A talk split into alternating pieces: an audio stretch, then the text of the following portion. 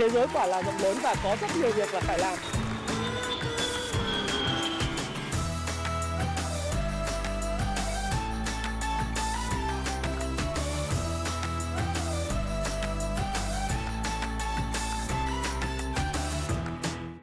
Hi, xin chào tất cả các bạn. Chào mừng các bạn đã quay trở lại với channel của Thái Phạm. Và 8 giờ tối thứ tư ngày hôm nay chúng ta lại cùng gặp nhau. Và chủ đề của ngày hôm nay chúng ta gặp nhau sẽ nói về cái câu chuyện đó là Trời ơi, bây giờ có một số bạn hỏi tôi như thế này. Chủ đề thì à, nó cũng thường thường thôi. Đó là bình quân giá xuống liên tục thì liệu có phải là giải pháp tối ưu để bạn bớt lỗ và có lợi nhuận hay không? Tôi nhận được một số câu hỏi như sau. Tôi đọc cho các bạn nghe.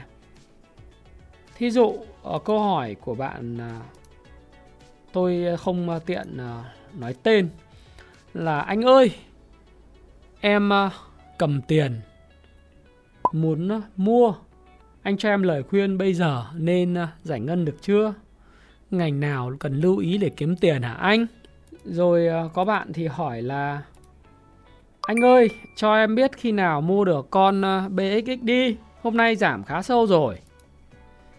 Rồi anh ơi, à, vùng này có ngon quá để gom một ít được không? Em đợi ngày à, lên sàn được. Ờ, à, dê được anh ạ. À. Rồi một số bạn khác thì cũng nhắn tin là anh ơi, bây giờ à, em thấy là cũng rẻ nên mua để giảm giá hay không? Một số bạn khác thì lại hỏi tiếp là anh ơi, Bây giờ em đang lỗ. Có những cổ phiếu em chót đu đỉnh bất động sản lỗ tới 60-70%. Theo anh bây giờ phải làm gì? Em có thể cầm được trong vòng 6 tháng tới. Liệu có nên mua để bình quân giá cho bớt cái phần giảm trăm phần trăm giảm đi hay không? Rồi anh cần phải hành xử thế nào? Thực tế ra thì nếu như các bạn đã theo dõi tôi trong một thời gian dài. Dạo gần đây, nếu bạn mới biết tôi thì bạn cũng biết rằng là câu trả lời của tôi như thế nào. Nhưng mà để trả lời cái này ấy, thì tôi đọc một cái đoạn thơ. Hôm nay cũng chia sẻ với bạn một câu chuyện tôi nghĩ là nó cảm xúc hơn và nó sẽ đi vào lòng người hơn.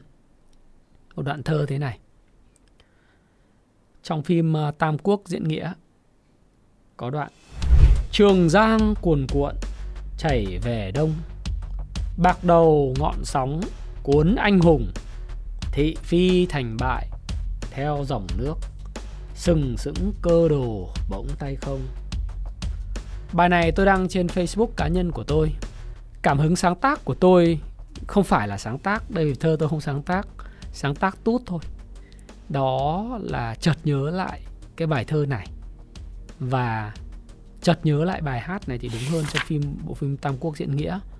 Và tôi nhìn những gì đang xảy ra tại thị trường crypto market, NFT, thị trường chứng khoán và kể cả những thành bại của người xưa, những anh hùng trong quá khứ. Tôi đăng cái tút này đầy cảm xúc. Và tôi muốn mượn cái ý thơ để mà trả lời một cách gián tiếp cho nó có cảm xúc đối với bạn. Có người hỏi tôi với tâm thế họ cầm tiền, họ đã chốt lãi, họ muốn mua lại để kiếm chút cháo, kiếm tiếp. Có người thì thua lỗ 50 60%, thậm chí có bạn 70%. Những cổ nóng rẫy, bỏng tay và bị phân phối ở vùng cao xuống. Họ cũng muốn thoát và họ muốn bớt lỗ. Tôi thì ờ, tôi ờ, không nghĩ rằng là việc trả lời thẳng ngay sẽ giúp bạn nhớ được bài học. Tôi đọc một cái bài thơ liên quan đến Tam Quốc và tôi kể với bạn một câu chuyện như sau. Trong cuộc sống, việc thành bại đối với một người anh hùng hay một trang nam tử đó là điều bình thường. Bởi vì như tôi đã nói với bạn, thành bại nó nhiều khi hơn thua nhau một chút xíu thôi. Và thất bại là một điều tốt bởi vì thất bại sẽ giúp chúng ta tìm được cái cách để đạt được thành công.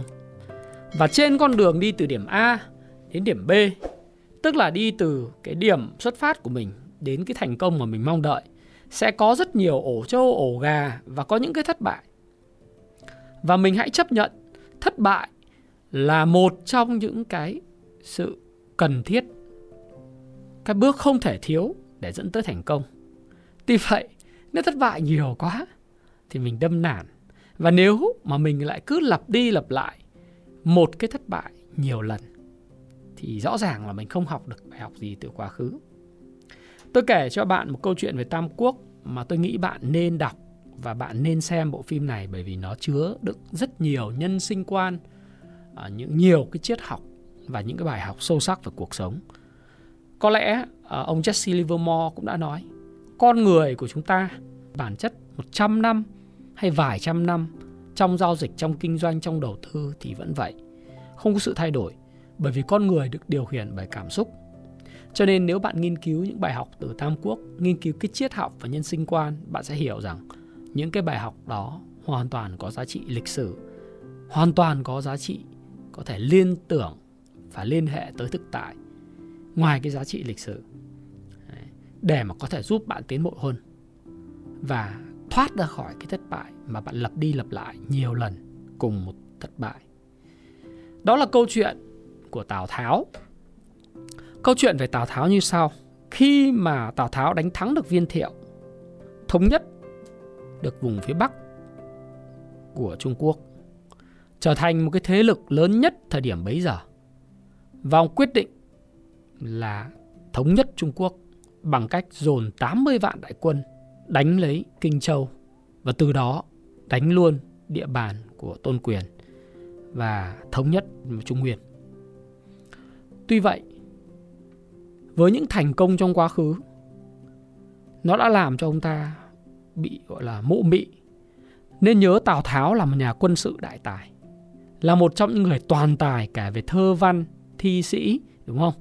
Và trị quốc, dùng người là một nhà quân sự nhưng không tránh nổi những cái sai lầm mà liên quan đến thành công quá thì sẽ bị cao ngạo. Sai lầm đầu tiên của ông ta khi ông đem 50 vạn đại quân đánh Kinh Châu tức là thống nhất xong á, đối với lại chiến thắng Viên Thiệu xong đem 50 vạn đại quân đánh Kinh Châu thì ngay lập tức cái người mà uh, gọi là gần như là là cái đô đốc chỉ huy của Kinh Châu lúc bấy giờ là Thái Mạo hay là Sái Mạo đó mới sợ quá khuyên chủ của mình. Khuyên chủ của mình lúc đó là con của Lưu Biểu tức là Lưu Tông tức cũng là chủ của mình và đồng thời là cháu của mình. Bởi vì là Lưu Biểu là lấy uh, em gái của Thái Mạo và đẻ ra Lưu Tông. Thì khuyên Lưu Tông và em gái của mình đem toàn bộ quân và dân của Kinh Châu hàng Tào để đổi lấy là cái vị trí cũng như tất cả những cái ngôi vị địa vị vẫn được giữ vững được trọng dụng bởi triều đình. Triều đình là do tể tướng là thừa tướng là chính là Tào Tháo. Nhưng cái sai lầm đầu tiên của Tào Tháo mà sau này sử sách cũng phán xét lại đó là gì? Sai lầm đầu tiên đấy là ông ta đối xử không tốt và không đúng mực với lại cái người quy hàng. Người quy hàng đó là con của Lưu Biểu Lưu Tông bị ông ta bắt giam, giam lỏng đó, tống về Hứa Xương làm bạn với lại hắn, Hán đế. Tức là đem nhốt vào trong cái lồng vàng. Và thực tế ra những lời hứa trước đây là nếu giao trả Kinh Châu và đầu hàng thì sẽ được tiếp tục làm thái thú à, của cái địa phương đó đã không được Tào Tháo giữ lời. Điều này tại sao lại là cái sai lầm? Bởi vì chính vì việc đối xử với Lưu Tông và hậu duệ của Lưu Biểu, người coi giữ Kinh Châu trong một thời gian dài như vậy, đã khiến sau khi mà cái tin đồn nó lan xuống chỗ Tôn Quyền, Tôn Quyền lúc đó là à, thống nhất cái khu vực Giang Nam đó, ở phía Giang Đông, thì mới à, rất là sợ rơi vào hoàn cảnh của Lưu Tông. Bởi vì nhiều thân tộc, nhiều thúc phụ đều nói rằng nên hàng Tào. Bởi vì những người này khi hàng Tào thì được giữ lại chức quyền. Còn Tôn Quyền thì cảm thấy nếu hàng Tào thì mình sẽ bị đối xử giống như Lưu Tông, bị tống về kinh đô Hứa Xương. Và như vậy thì sao? và như vậy thì bị giam lỏng cho đến chết.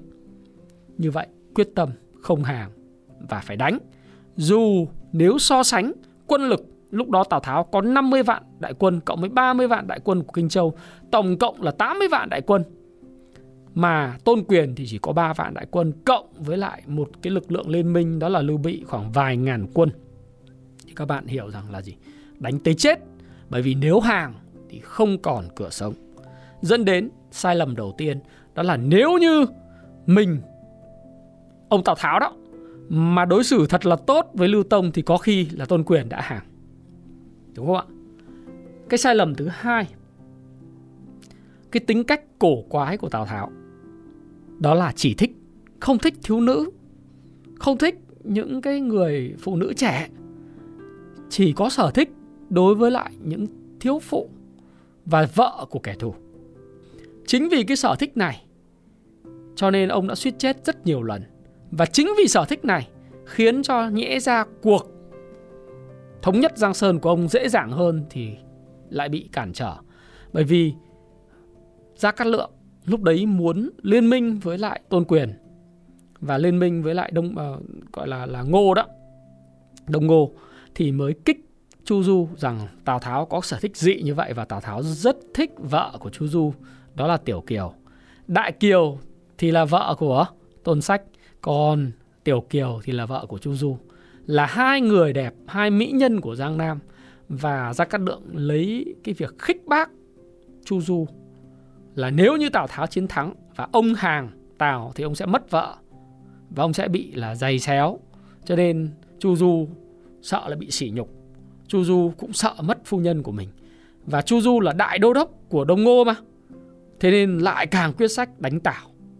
như vậy, cái sai lầm đó là gì đối xử không tốt với lại cái người hàng mình và đồng thời là có cái sở thích quái dị và sở thích đó đã khiến cho những nhân sĩ tiếp tục chống ông ta.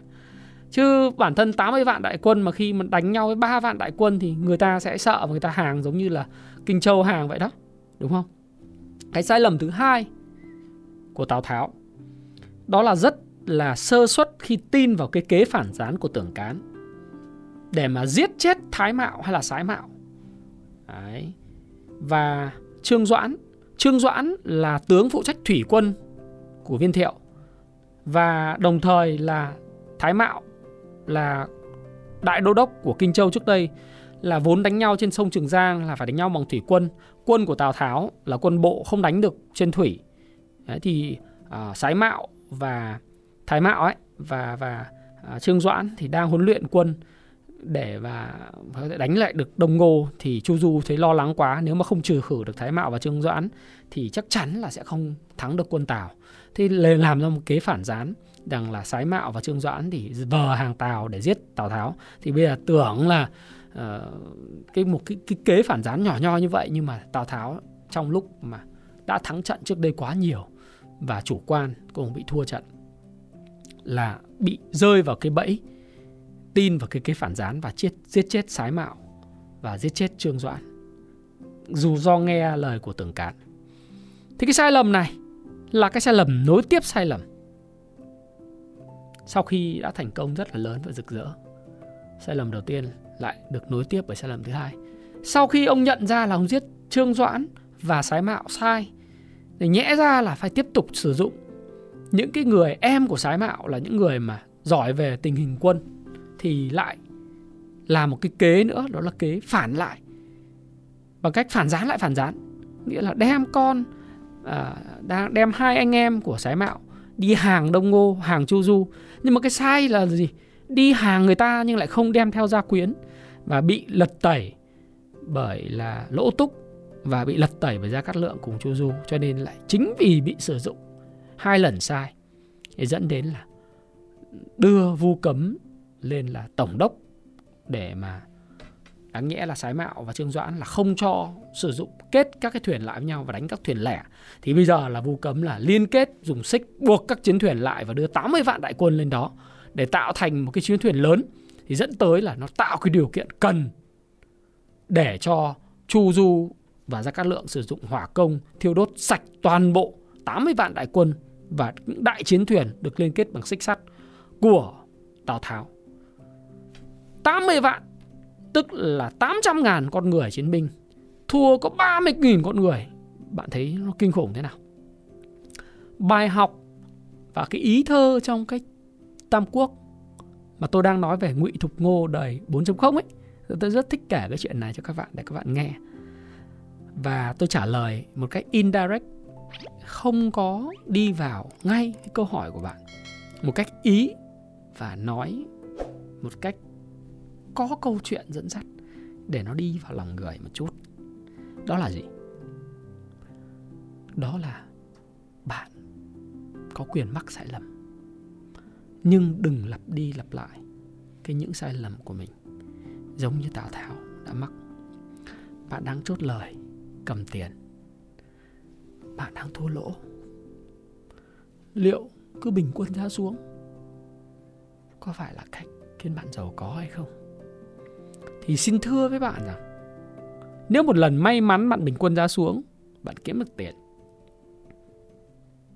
thì không có nghĩa rằng việc bình quân giá xuống trong cái bối cảnh hiện tại sẽ tiếp tục giúp bạn kiếm được tiền giống như lần trước.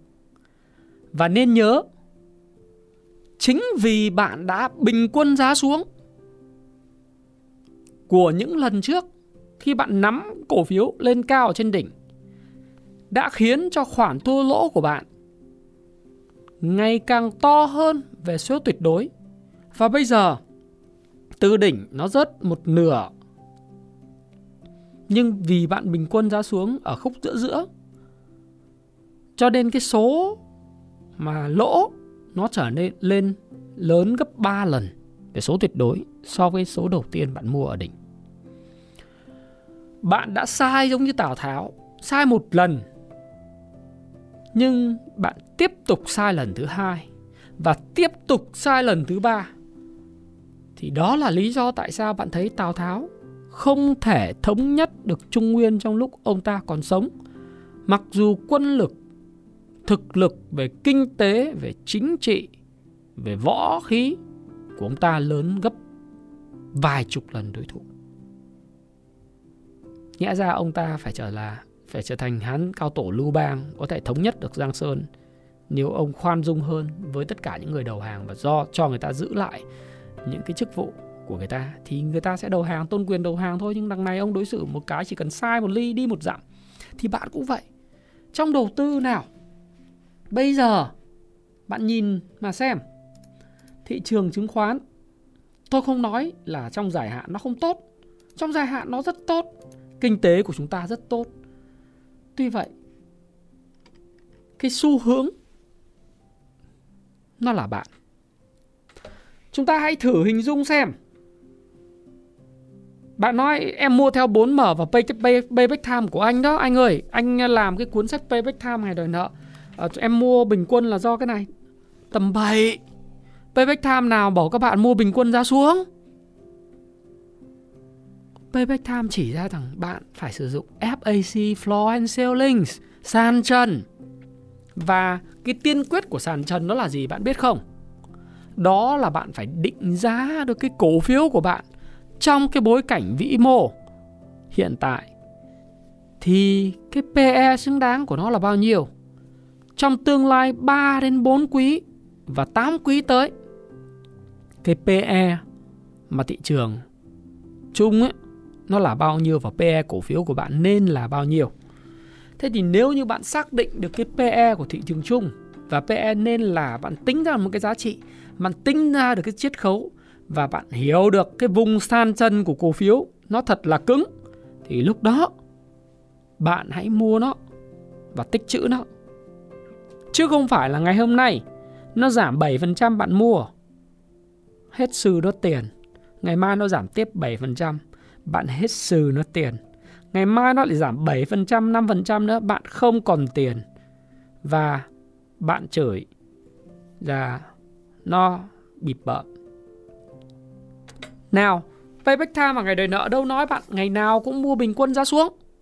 Payback Time nói bạn hãy đợi sàn trần. Chí sàn trần FAC mới là chân ái. Và tôi cũng hay nói với bạn rồi.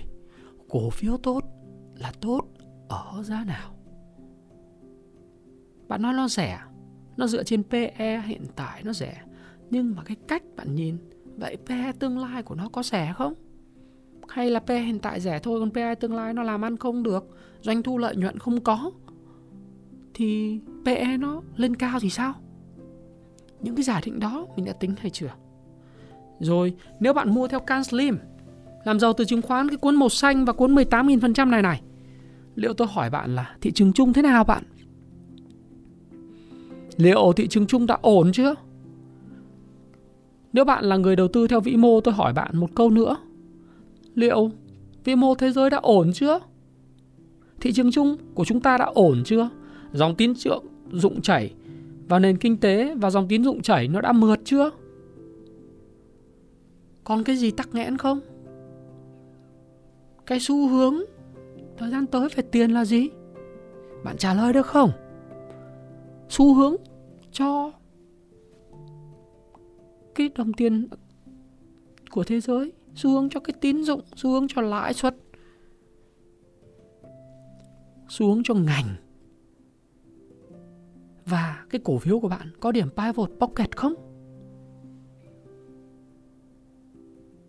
Bạn mua theo mẫu hình gì? Bởi nếu bạn không hiểu được những chuyện đó, mà ngày nào bạn cũng ham bắt đáy, và bạn nghĩ bắt đáy sẽ mang lại gia sản bởi vì những người bán sàn là những người ngu gốc thì coi chừng bạn đang lặp lại sai lầm của Tào Tháo. Hết sai lầm này đến sai lầm khác nối tiếp nhau. Và đương nhiên, nó là một sự tự sát. Bởi vì sao? Bởi vì Trường Giang thì cuồn cuộn chảy về đông. Nó nói rằng là dù thời đại nào thì dòng tiền và dòng lịch sử vẫn chảy. Còn anh hùng thì lúc nào cũng có là bạc đầu ngọn sóng cuốn anh hùng, anh hùng lúc nào cũng bị cuốn đi. À. Và thị phi thành bại theo dòng nước, à, sừng sững cơ đồ hóa tay không. Cái câu này hay quá luôn. Có nghĩa là bạn quản trị rủi ro như thế nào? Bạn có dám đứng dậy hay không? Tôi làm một cái video trên cái TikTok channel của tôi cho phép tôi quảng cáo một chút cái TikTok channel của tôi, bạn có thể lên TikTok của tôi. Bạn vào app TikTok, bạn sẽ thấy các cái clip của tôi đăng lên. Trong cái phần Thái Phạm hiện nay đang có 231.000 lượt theo dõi và 1,1 triệu lượt thích. Bạn sẽ thấy tôi có những cái video nói về điều đó từ cái thời điểm cuối tuần trước. Tôi nói là điểm chung giữa cái người đầu tư thất bại và cờ bạc ở điểm là gì? người đầu tư thất bại và người cờ bạc không biết khi nào mình nên đứng dậy và ra về hoặc là không biết khi nào nên dừng cược. Tôi không biết bạn đầu tư giá trị hay gì. Tôi không biết bạn là nhà đầu tư dài hạn hay gì, hay là người đầu cơ, người kinh doanh.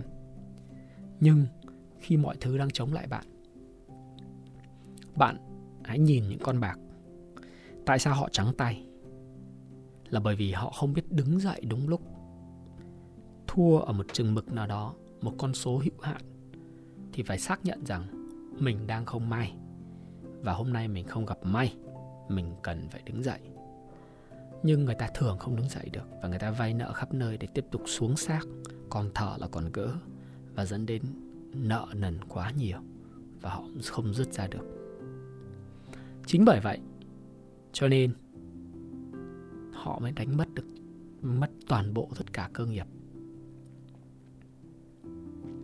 Người đầu tư thất bại cũng vậy. Họ nghĩ thị trường là ngu ngốc, vô lý. Do đó, họ hành động ngược thị trường. Họ đọc ở đâu đó một vài câu hãy tham lam khi người khác sợ hãi. Hãy mua khi đám đông hoảng loạn để biện minh cho hành động mua bán vô tổ chức của mình. Và họ trả giá bằng những đau đầu kinh niên khi đi ngủ suy nghĩ, mệt mỏi và cả những khoản lỗ khổng lồ. Bạn có muốn trở thành tào tháo và tiếp tục lặp lại sai lầm hay không? Mà thực ra tào tháo ví với bạn thì chắc là không thể ví được, bởi vì một đại anh hùng, một đại gian hùng, một nhân vật lịch sử có tiếng thì không thể ví được. Nhưng chúng ta học được, bởi vì chúng ta là người thông thái. Chúng ta học được từ những cái bài học của người khác chúng ta không cần phải trải qua những thất bại của họ để học những gì họ đã trải qua. Đừng nối tiếp sai lầm này với sai lầm khác. Và đừng bao giờ cứ lặp đi lặp lại một cái sai lầm mãi. Hãy ngồi lại, hãy xem lại những lần mình bắt đáy, bao nhiêu lần mình thành công. Và liệu những lần thành công đó trong một thị trường uptrend hay là trong thị trường downtrend như hiện tại? Và đó có phải là khởi điểm của mọi sự tồi tệ hay không? Bạn hãy tự trả lời câu hỏi đó. Và tôi sẽ không trả lời cho bạn bởi vì à, tôi nói như thế là bạn hiểu. Bạn chưa hiểu nữa thì bạn hãy đọc cái cuốn Casim làm giàu từ chứng khoán và Payback Time thật kỹ. Cuốn 18.000% mà đến nhật thật nghĩ để bạn hiểu lúc nào thì bạn nên bắt đáy định thời điểm là tất cả. Jesse Livermore đã nói, timing is everything. Định thời điểm thị trường là quan trọng nhất. Và Thái Phạm, xin chúc bạn thành công xin chúc tất cả những anh hùng thực sự có thêm sự kiên nhẫn và sử dụng kiến thức một cách đúng thời điểm. Xin chào và xin hẹn gặp lại các bạn. Chúc các bạn thành công. Và thứ thứ sáu, chúng ta sẽ có một cái video về phát triển bản thân. Và lâu rồi tôi không chia sẻ với các bạn về phát triển bản thân và cái cuộc đời thịnh vượng, thì tôi sẽ có một thời điểm chia sẻ với bạn nhiều hơn về phát triển bản thân. Còn video này, nếu bạn thấy thích nó, hãy like cho nó. Đừng tiếc like cho thái phạm. Đừng tiếc chia sẻ video này cho những người mà bạn nghĩ video sẽ mang lại nhiều kiến thức, nhiều sự trải nghiệm cho những người mà nghe. Tôi không giáo điều. Tôi cũng không dạy dỗ gì bạn. Đơn giản, tôi nói từ chính cái tấm lòng chân thật của mình, từ cái trải nghiệm. Nó giống như tôi lấy đồ trong túi, tôi đang tâm sự với bạn vậy. Người khôn thì nói ít hiểu nhiều đúng không ạ? À, tôi nghĩ rằng là nói vậy thôi. Xin chào và xin chúc bạn thành công nhé. thank you